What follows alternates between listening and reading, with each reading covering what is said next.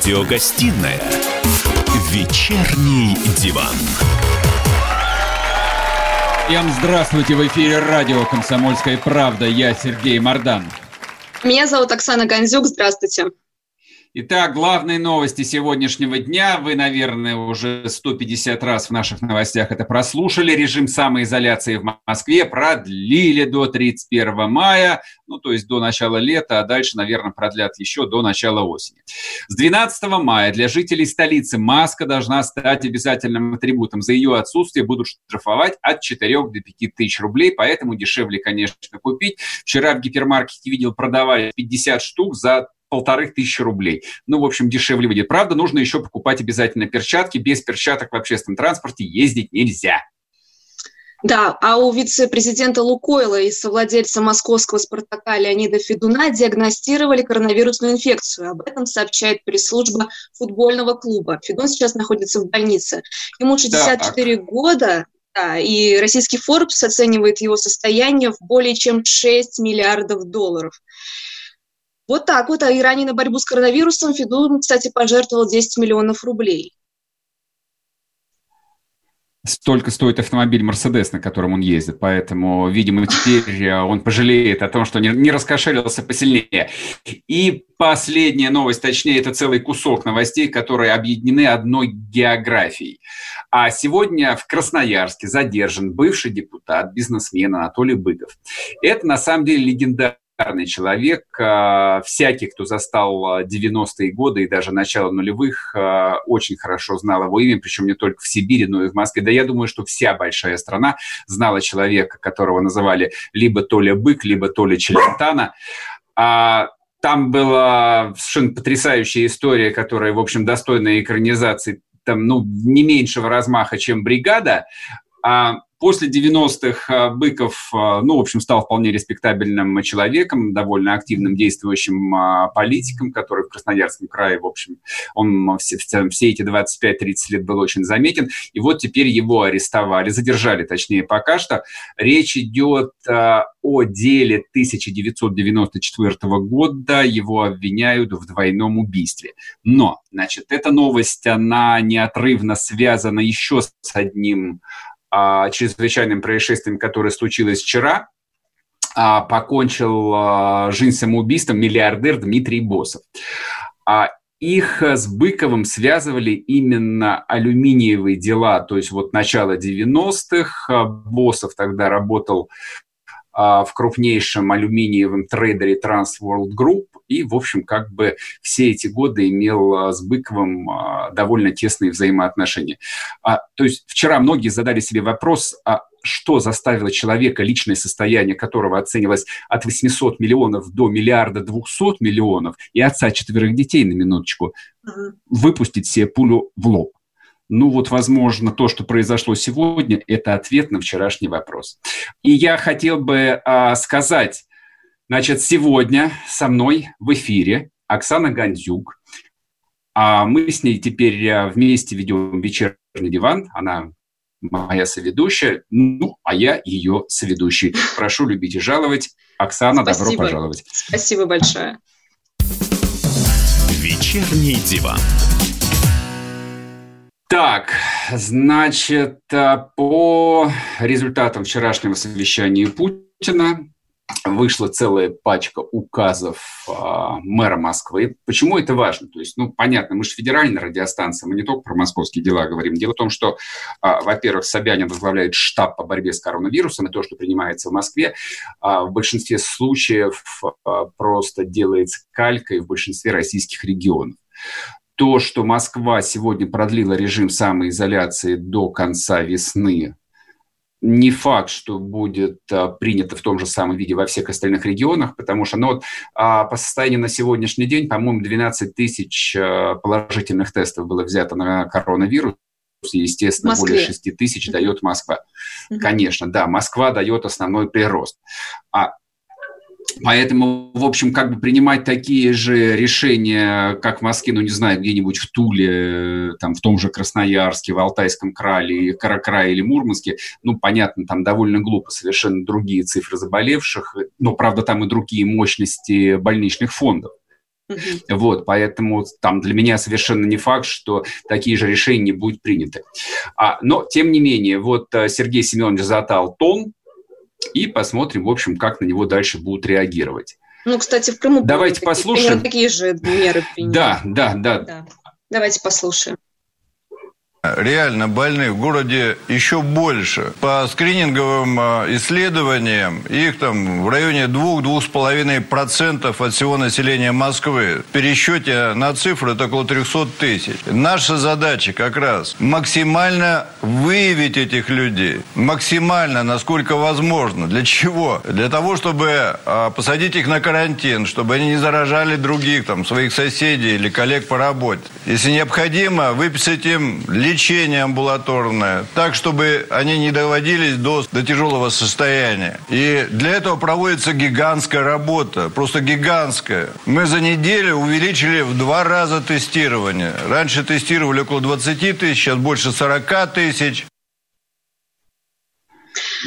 Да, собственно, Россия вышла на пятое место в мире по числу выявленных случаев коронавируса. И, как мы уже сказали, за сутки выявили более 11 тысяч новых зараженных. А, и тем временем санитарный, бывший санитарный врач России Геннадий Онищенко говорил, что коронавирус на самом деле сходит на нет. И он заявил в, наш, в интервью нашему радио, что на самом деле вирус выдыхается во всех странах. Давайте послушаем. Вот Москва самый главный очаг, где 43 тысячи да, заболевших. Число тяжелых больных не увеличивается. Прирост идет за то, что резко увеличено число активного выявления. Видите, Меркель говорит, мы верим в нашу нацию и в дисциплинированных немцев, и при этом открываем школы да. и разрешаем идти на, на стадион. А мы заклинаем всех, чтобы все были дисциплинированы, но при этом начинаем, и я уверен, что нам нужно уже начинать. Вчера было объявлено, что у нас работает промышленность, которая, как выяснилось, дает 3,5 тысячи рабочих мест во всем остальной стране, поскольку субподрядчики. Но я считаю, что мы должны на сегменте частного предпринимательства начинать расширять эту работу. Это и работа малого бизнеса в области сервиса, вот сейчас нам обещают вторую половину мая солнечную. Обслуживание на воздухе в предприятиях общественного питания надо их открывать, разрешать пока воздержаться открытия ну, закрытых помещений. А здесь можно из трех столиков один. Вот это можно открывать э, разрешить прогулки нужно. Вот такого рода вещи мы должны уже разрешать. В общем, Онищенко – тайный ковид-диссидент. А, я, честно, в общем, честно говоря, ну, я и вчера это сказал, не в том, что прозвучало в открытой части заседания у Путина, не в сегодняшних а, решениях а, мэрии Москвы, честно говоря, я особой логики не вижу. То есть, ну, смотрите, на сегодняшний день Москва показывает от 5 там, до 6 тысяч заболевших в день. При этом э, мэр Москвы говорит, что по расчетам, ну не его расчетам, по расчетам специалистов, в Москве сейчас э, примерно 300 тысяч зараженных людей. Значит, какой вывод из этого можно сделать? Самоизоляция не работает. Это бессмысленно. То есть мы просидели дома больше месяца, и при этом в Москве 300 тысяч зараженных. А, ну, вот во второй части этого выпуска мы подробнее поговорим там о шведском опыте. Но на самом деле, там, ну, даже с точки зрения здравого смысла и так очевидно. То есть если эпидемия не берется под контроль на первом этапе, когда понятно, ну, вот есть ограниченное количество там зараженных людей, можно, ну, с более или меньшими там усилиями вычленить, с кем они контактируют, чтобы вот локализовать распространение инфекции. То есть если у тебя в мегаполисе, точнее, в, а, в городской агломерации, это даже не мегаполис, мегаполис, как минимум 300 тысяч заболевших – это без толку. Это пустое. Ну хорошо, окей. Если, э, там, мы, если мы понимаем, что а, люди старше 65 лет находятся в зоне риска, и у них там летальность больше, больше 10%, хорошо, введите особо а, там строгие какие-то меры для них. Но хотя это тоже невозможно, вы же не можете там не молодых людей навсегда изолировать. То есть так или иначе их, да, никто не сможет ждать не до конца года, когда предполагается изобретут вакцину. А многие говорят, что изобретут ее только в следующем году. Они что, год просидят на карантине? Ну это же бред на самом деле. И вторая часть. Значит, э, все, вот э, при всем при том, что произнесены все эти громкие, там громкие слова про то, что мы не Спарта, мы должны спасать людей и все такое и прочее, при этом, при этом открывается открываются все московские стройки, на которых работают по разным подсчетам от 800 тысяч до полутора миллионов гастарбайтеров, причем в открытую говорится о том, потому что это единственный способ справиться с преступностью среди гастарбайтеров, а малый и средний бизнес, который в Москве занимает на минуточку примерно 30% экономики и 30% занятости, должен быть в Москве. Но вы мне объясните, где логика, друзья мои? Где логика? То есть мы о ком? Мы о гастарбайтерах заботимся? Или мы заботимся о гражданах России, о москвичах, о тех, у кого здесь есть постоянная и временная прописка? Ну, да, хорошо. На самом деле, да, сложный вопрос. И непонятно, вот сейчас собираются разрешить гулять возле дома, а где гулять, если парки до сих пор закрыты? Вдоль дорог? Я не понимаю. Обсудим после перерыва.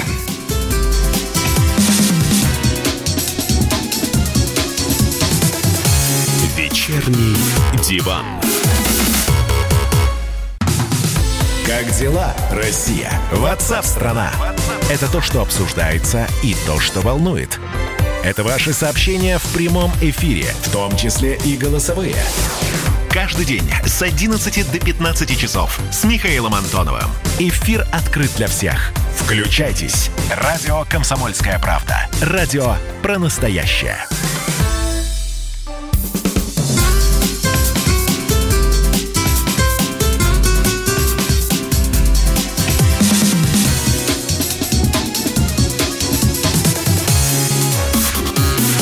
Первая радиогостинная «Вечерний диван». И снова здравствуйте в эфире радио «Комсомольская правда». Я Сергей Мордан. А я Оксана Гандзюк. Здравствуйте. Итак, Значит, э, едем... Да, да едем Оксана, дальше. Да, говори. Ага. Давай я говорю. А, итак, в Швеции, как мы знаем, э, очень такой поверхностный режим самоизоляции. Вот советник правительства Швеции заявил, что на карантине бессмысленно сидеть, и вообще зачем сидеть на нем вечно, и закрытие границ – это бесполезное занятие. А, насколько мы помним, в Швеции сейчас работают школы, при этом закрыты торговые центры, и они постепенно собираются в целом отменить все эти запреты. Я напомню, что а, в стране действует единственный такой запрет на сбор людей более 50 человек. Это все. То есть в целом э, компания молодых mm-hmm. людей может собраться на шашлыки, если, не, конечно, такая традиция есть. Давайте послушаем, что говорит э, научный советник шведского правительства. Уже на начальном этапе эпидемии мы решили ограничиться реализацией только тех мер, польза которых имеет э, научное обоснование. И, на наш взгляд, таких мер всего две. Во-первых, нужно мыть руки, о чем мы знали уже 150 лет. Во-вторых, следует соблюдать социальную дистанцию, то есть не подходить слишком близко к другим людям. Это два основных правила. Что касается остальных ограничений, то закрытие границ — это бесполезное занятие. Закрытие школ, вероятно, вообще не влечет за собой никаких последствий. Запретить людям выходить на улицу — это глупость. У таких запретов не существует научных обоснований.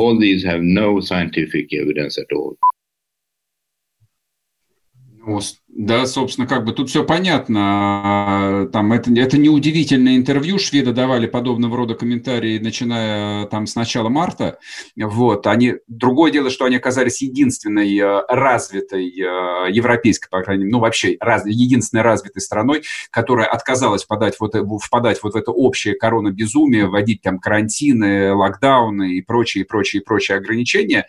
Вот. Все, в общем, с точки зрения здравого смысла. Да, их врачи, хотя там тоже есть позиция вот этой а, государственной а, там политики мягких ограничений, они сразу сказали, что опасность вируса сильно преувеличена, все равно придется выработать э, некий там групповой иммунитет, но его по-разному называют, но вот такой вот, э, вот наиболее они понятный. Раньше, они раньше про него говорили, про этот групповой иммунитет. Они и сейчас про него на самом деле говорят. Ну, они и сейчас про него да. говорят, и, собственно, да, то есть мне, мне, мне в этом интервью очень понравилась такая вот э, скрытая бескомпромиссность, то есть когда вот этот вот э, советник шведского правительства говорит, что ну, ваше, ваше, ваше как бы пожелание изолировать людей, чтобы они не выходили на улицу, как бы это явная глупость, и это не мы должны доказывать что мы напрасно отрицаем, а вы обоснуете, почему это спасет людей. Потому что вот с их точки зрения это, очевидно, ни от чего спасти не может. И цифры московские, то есть я напомню, в Москве 300 тысяч заболевших,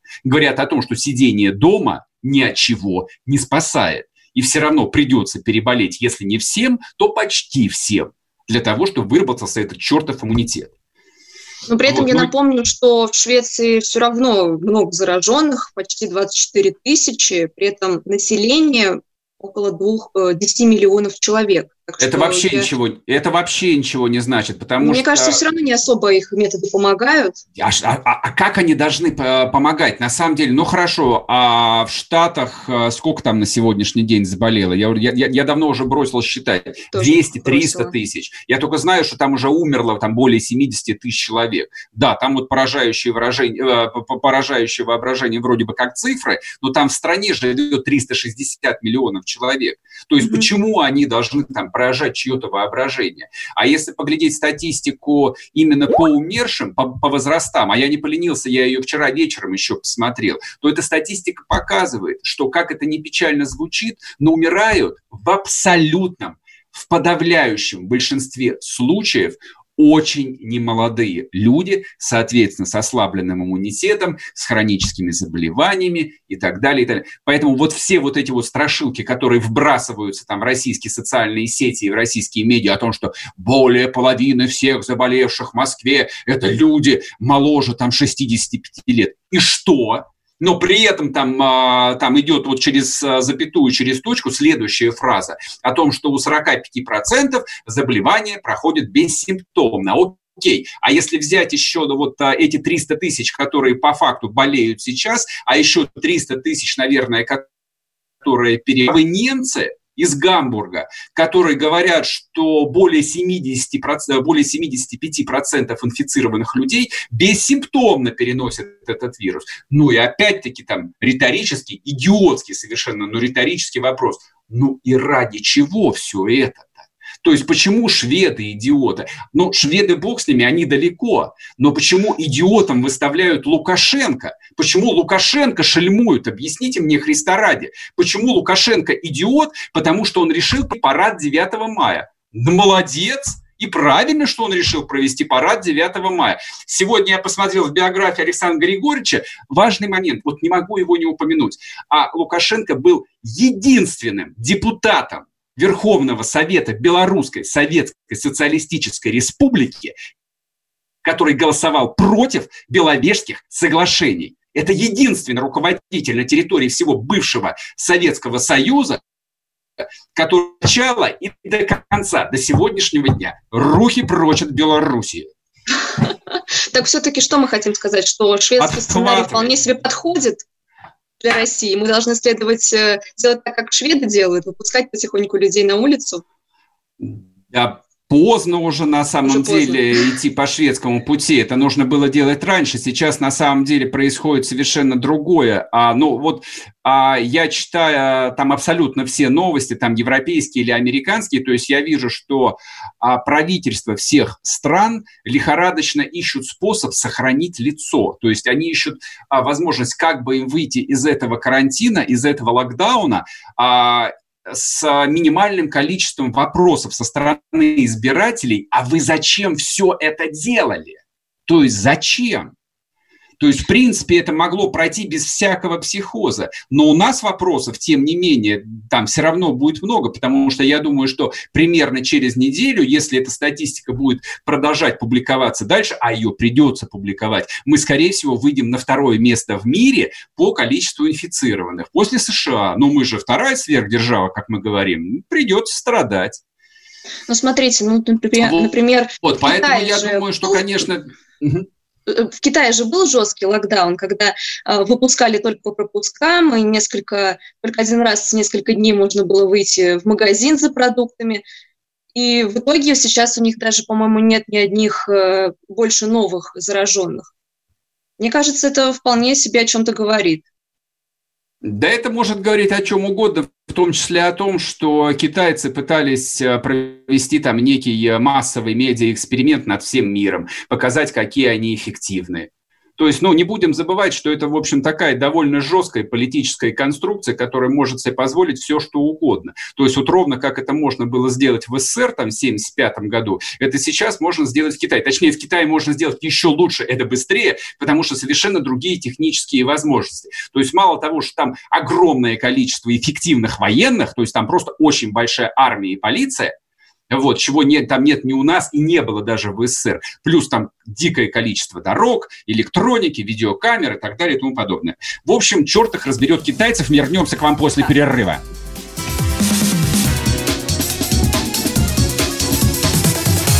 Вечерний диван. Георгий Бофт. Политолог, журналист, магистр Колумбийского университета – обладатель премии «Золотое перо России» и ведущий радио «Комсомольская правда».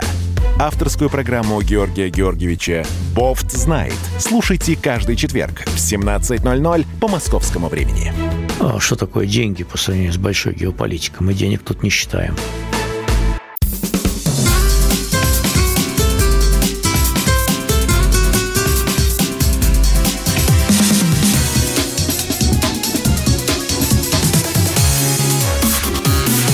Первая радиогостинная «Вечерний диван». И снова здравствуйте в эфире радио «Комсомольская правда». Я Сергей Мордан. Я Оксана Гандзюк. Добрый вечер. А с нами, соответственно, в этой части будет Максим Калашников, публицист, футуролог, политолог. Максим, здрасте. Здравствуйте, Игорь. Я не политолог, кстати говоря. Не знаю, не мне написали, поли... написали политолог, значит, будете политологом. А кем хотите быть? Писателем? Я посмотрел в Википедии, у вас там какие-то тонны книжек вы успели написать. Что, все сами писали? Нет, даже нет литературных рабов? Успел написать, да, писатель, журналист. Теперь уже и главный редактор военно-промышленного курьера. Страшное дело. Так, Максим, а, не будем тратить тогда ваше время, которое вы можете потратить на написание книжки. Вот а, мы предыдущие 30 минут, значит, бичевали мировую за кулису, ну я, по крайней мере, Оксана благоразумно отмалчивалась. Я пыталась а... хоть немножко поддержать. Да. а я говорил о том, что я уже два месяца не понимаю, в чем причина вот этого глобального безумия, почему десятки, десятки правительств мира согласились уйти на карантин, хотя это грозит экономической катастрофой, ну, как минимум, части из них. У вас э, какое есть объяснение? Ну, скажем так, они прекрасно понимали, что экономическая катастрофа неизбежна. Новая волна мировой депрессии. Вот, это будет почище, чем Великая депрессия 29-го, так считайте, там, 30-х годов. Она предсказывалась еще до прихода пресловутого вируса. Вы вспомните, как Кристалина Георгиева, глава МВФ в конце прошлого года, сказала, что впереди идет то, что покруче будет Великой депрессии. То есть, действительно, капитализм подошел к очередному пределу. Ну, все, он, как его, его потенция развития исчерпана. Ну, а зачем стрелять себе даже не в ногу, а в печень-то, объясните мне. А, ну, во-первых, уже были кризисы, которые э, разрешались войны. Обычно, когда верхи заделывались, э, так сказать, извините за мой плохой французский, э, по уши, они развязывали мировые войны, мировые бойни которые продолжались, ну, вот, собственно говоря, 4 года Первая мировая, 6 лет Вторая мировая. Ну, будущая возможная гражданская война, ненависть низов к верхам э, разряжалась такой войной. С появлением сначала ядерного, потом ракетного оружия, они скрестились, мировые горячие войны стали невозможными. Я не боюсь никакой ядерной войны, ее не будет. И вот создалась э, удивительная ситуация, когда нарыв внутри везде созрели, а разрядить их по-старому в мировые войны невозможно. Ну, э, Третья мировая война уже была, она была холодной э, против Советского Союза. Мы так и не поняли, что это была война, но, тем не менее, жестоко она завершилась победой Запада, к сожалению, и расчленением Советского Союза. Теперь расчленять-то некого. Тогда даже такой превращенной войны провести невозможно. Так И а ради чего найти... война началась тогда, скажите? Э, когда? Какая война? На расчленение Советского Союза? Не-не-не, вот а сейчас-то четвертая война, она с какими целями ведется? Кого расчленить-то надо? Она ведется э, не для расчленения, а для того, чтобы уйти от ответственности и переформатировать мир, сохранить свою власть прежних верхушек. А для этого нужно было событие, которое, собственно говоря, будет не ядерной войной. В ядерной войне победителя не, не будет полномасштабной. И вот тогда на сцене появляется вирус.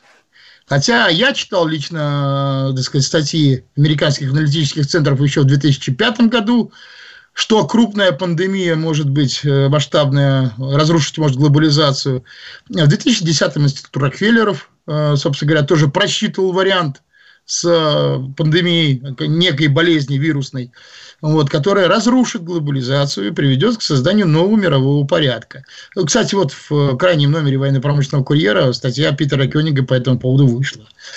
Вот и вирус появился очень вовремя. Можно спорить, он был естественным или искусственным выведенным. Но мировые верхушки прекрасно понимали, э, какую выгоду из этого можно извлечь еще раз сохранить свою власть, уйти от ответственности за кризис, все свалить на вирус и опробовать новую, собственно говоря, модель управления обществом, когда наступает так называемая постдемократия, новое кастовое общество, тоже электронный концлагерь. Вот. А Максим, а, другого... а вот, простите, я вас перебью, просто вот э, чуть-чуть попробую пополемизировать, что, наверное, будет довольно затруднительно. Ну, хорошо, предположим, там американский олигархат хочет сохранить свою власть и хочет обнулить государственный долг. Предположим, а, весь э, условный Запад, ну, который там политически, э, скажем, не субъектен, просто пошел вслед за ними. Россия, ну хорошо, Россией управляют англосаксы или рептилоиды, тоже не субъектные. А зачем это китайцам? А зачем это Индийской республике, в которой живет миллиард триста миллионов? А зачем это какому-нибудь Габону или Гвинее Бисау, которые тоже ввели карантин? Ими-то кто ну, управляет? Вот объясните мне. Я вас, я вас поправлю. Не Россия, а Российская Федерация. Федерация, хорошо. Россия распалась в 91 году, в декабре, я напомню. Первое, э, для американцев не обнулить государственный долг. Нет, переформатирование мира, переход на новую модель экономики. Раньше это вам позволяло сделать война. Сейчас а, инду, а, а индусам это зачем? А африканцам это зачем? Зачем это а Бразилии какой-нибудь? А они подчиняются только. Кто? Они Индусы могут... подчиняются? Они подчиняются. Да, подчиняются. Потому что если весь мир захватывает такое безумие, а американской верхушки, это не просто олигархат, это мыслящая сеть, между прочим. А, это закрытый контур управления. Это тайное гораздо государ... круче. Тайное государство? Мировая закулиса? Нет, это коллективный разум. Если вы читали книги Нет. Максима Калашникова, живого классика, да, подчеркнул. Вы бы знали, в третьем проекте я описал эту закрытую сеть. Не, я, вот. только, я, только, я только Дугласа Рида читал, поэтому вот у меня знания про мировое правительство, они оттуда, поэтому я и спрашиваю, кто это глубинное государство, которое управляет всем миром? Это не государство, это закрытая Я понимаю, сеть. понимаю. Это закрытая сеть, состоящая из нескольких контуров. Давайте не углубляться в, этот, в, в, в этот вопрос. Вы, вы, вы чего-то боитесь? Нет, не боюсь, просто-напросто а, для этого придется посвятить всю передачу этому вопросу. Нельзя а, говорить ну, популярно, о некоторых вещах вскользь, надо говорить основательно. Почему? Но, скажем, ну, масоны и масоны, масоны устроили этот кризис, а, придумали вирус несмертельный совершенно. Но вот смотрите, как бы концепция мне понятна. А, тем не менее, а, для того, чтобы обдурить несколько миллиардов людей, ну, нужна какая-то более-менее внятная доказательная база. А здесь она просто отсутствует. То есть статистика смертности, которую там институт Хопкинса каждую ночь а, выгружает, типа там умерло 200 тысяч человек во всем мире. И, и что? И что, все, что ли?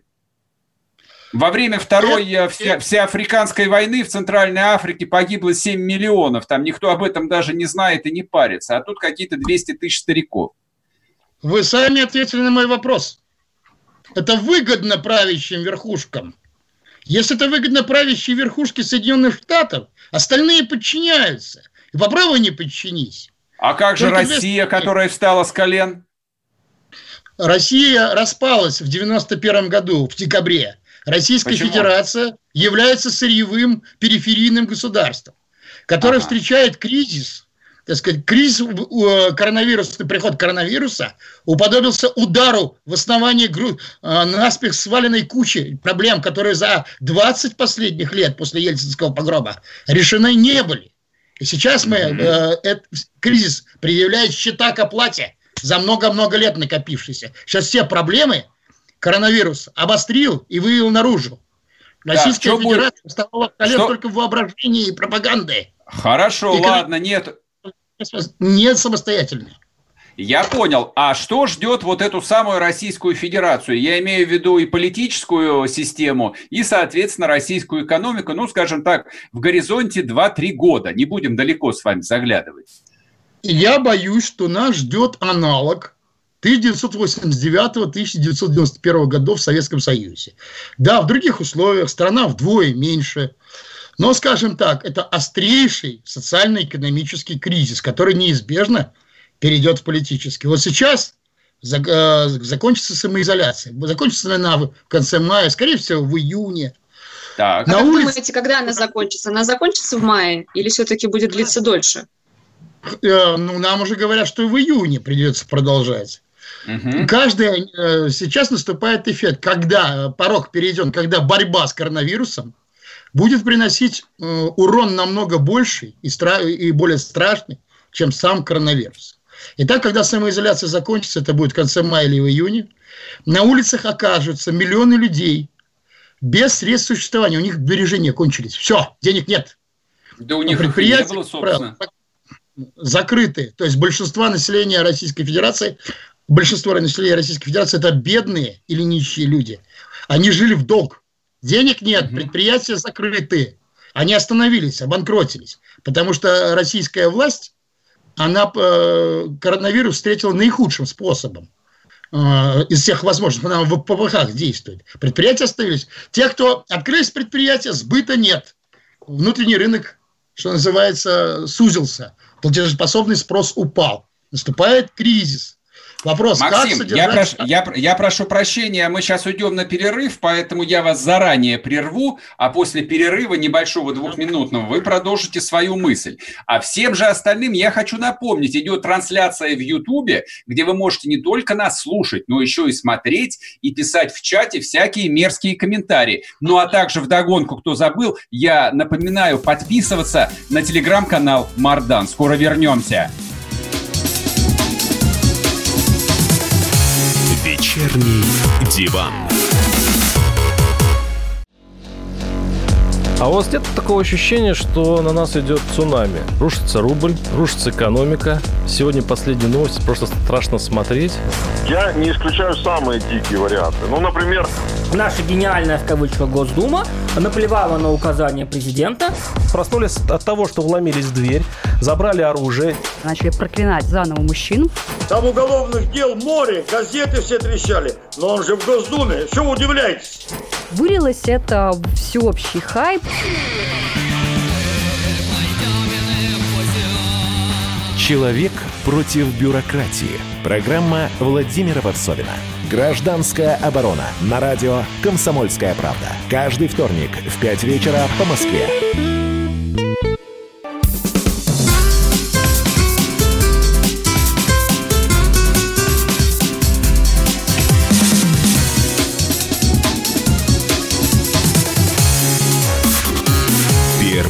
Радиогостинная «Вечерний диван».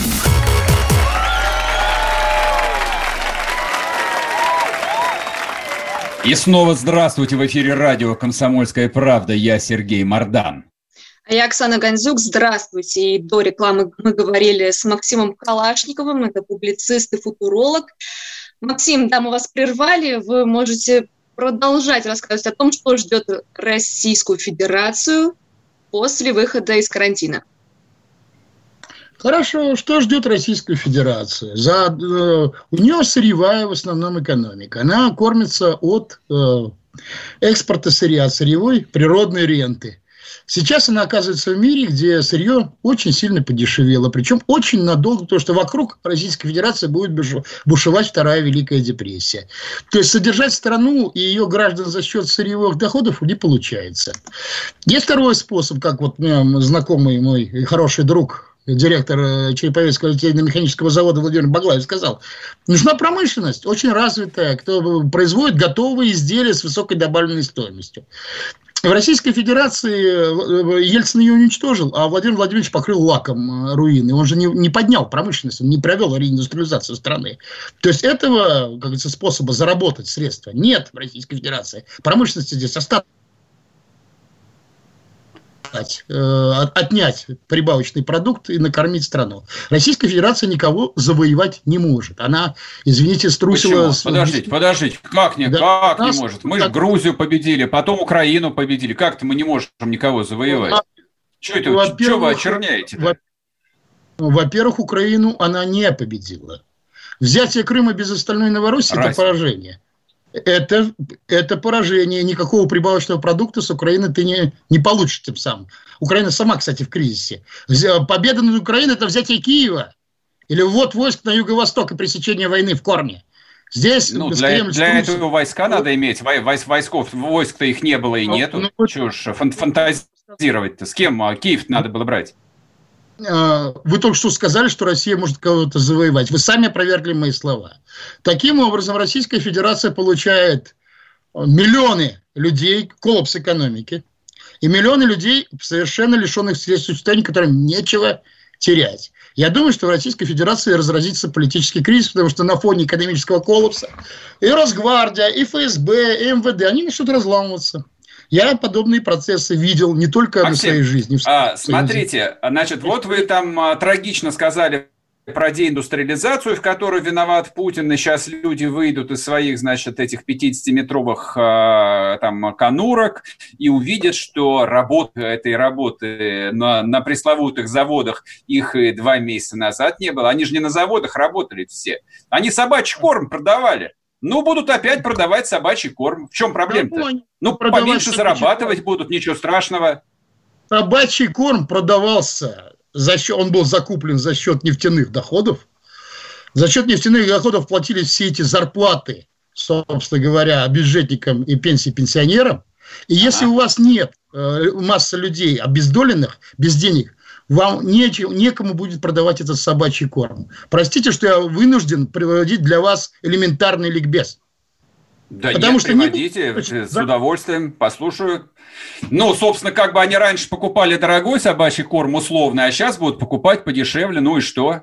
Просто да, там ну, небольш... небольшая реструктуризация экономики произойдет. Как бы в чем трагедия-то? Какая реструктуризация экономики? До положения полного ничтожества – ну, до положения, так... скажем, 2005 года какого-нибудь. Ну, я, не, я к тому, что там сейчас какой-нибудь э, системный администратор получает там полторы тысячи долларов, ну, в пересчете на валюту, а будет получать 500 долларов. Ну, ничего, с голоду же он не подохнет все равно. В чем трагедия-то? А, простите, вы всех запихнете в системные администраторы, а вы выйдете на улицу и скажите, в чем трагедия после снятия самоизоляции. Я не гарантирую, что вам не сильно начистят морду. Э, извините за Да нет выражение. никакой трагедии. Те, те кто работали, ну, работать, вот пойдут работать на стройку и укладывать асфальт, и что? Э, на какие шиши еще? Всех ты туда не устроишь. Заводов два месяца назад многих просто-напросто не хватало. За да время их не было заводов... никаких заводов-то. Не было заводов. Вы же сами сказали, что заводы все закончились 20 лет назад. Безусловно, и поэтому Российская Федерация жила в основном за счет вывоза сырья. А сейчас сырье будет дешевым. Потому что в мире ага. будет Великая депрессия. И вы получите по полной. Я не прошу мне верить, я прошу это запомнить. Когда это придет, не говорите, что я вас не предупреждал. 20 а что, хорошо. Так, и что делать с этим? Предупредили. Что нам-то делать? Простым людям вы скажите. Куда бежать-то? Вот. Куда эмигрировать? А некуда, вам некуда бежать. Закрыты. Вам некуда так. бежать. Ну, Простые а вы говорите, я, я, что делать простым людям? Во-первых, перестать быть простыми или простейшими и начать думать. Ну, сейчас, в принципе, наказания без вины не бывает. Вы за кого голосовали все эти годы? Вы обращали меня... внимание, то, что заводов в стране не меньше, а зато завозится всякая ерунда, вроде импортных автомобилей. Это чистое проедание.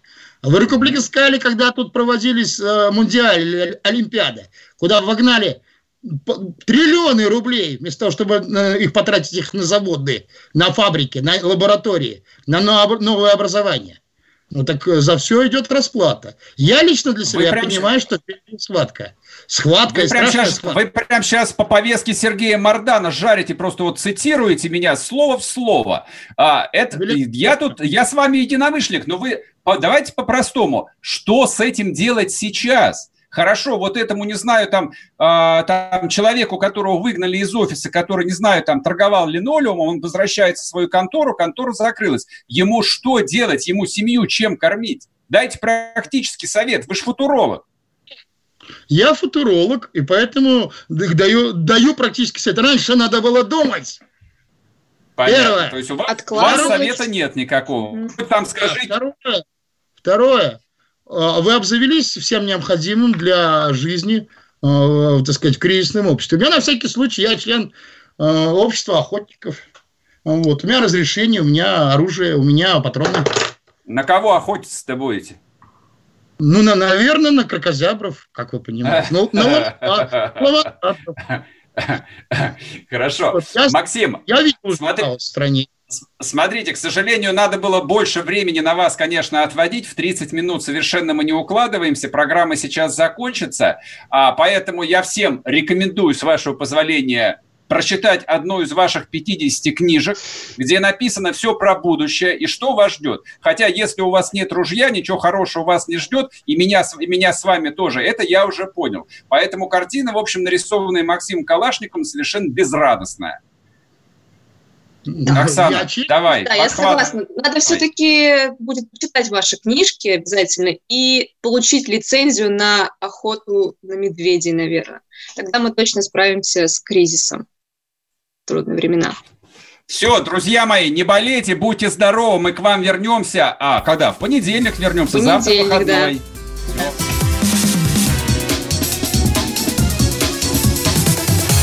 Вечерний диван. Давным-давно в далекой-далекой галактике. Я просыпаюсь. Ein, zwei, полицай Крошка моя, я по тебе скучаю. И Сережа тоже. Мы с первого класса вместе. Тетя Ася приехала! небе тучи, а тучи. А также шумелки, пыхтелки и запелки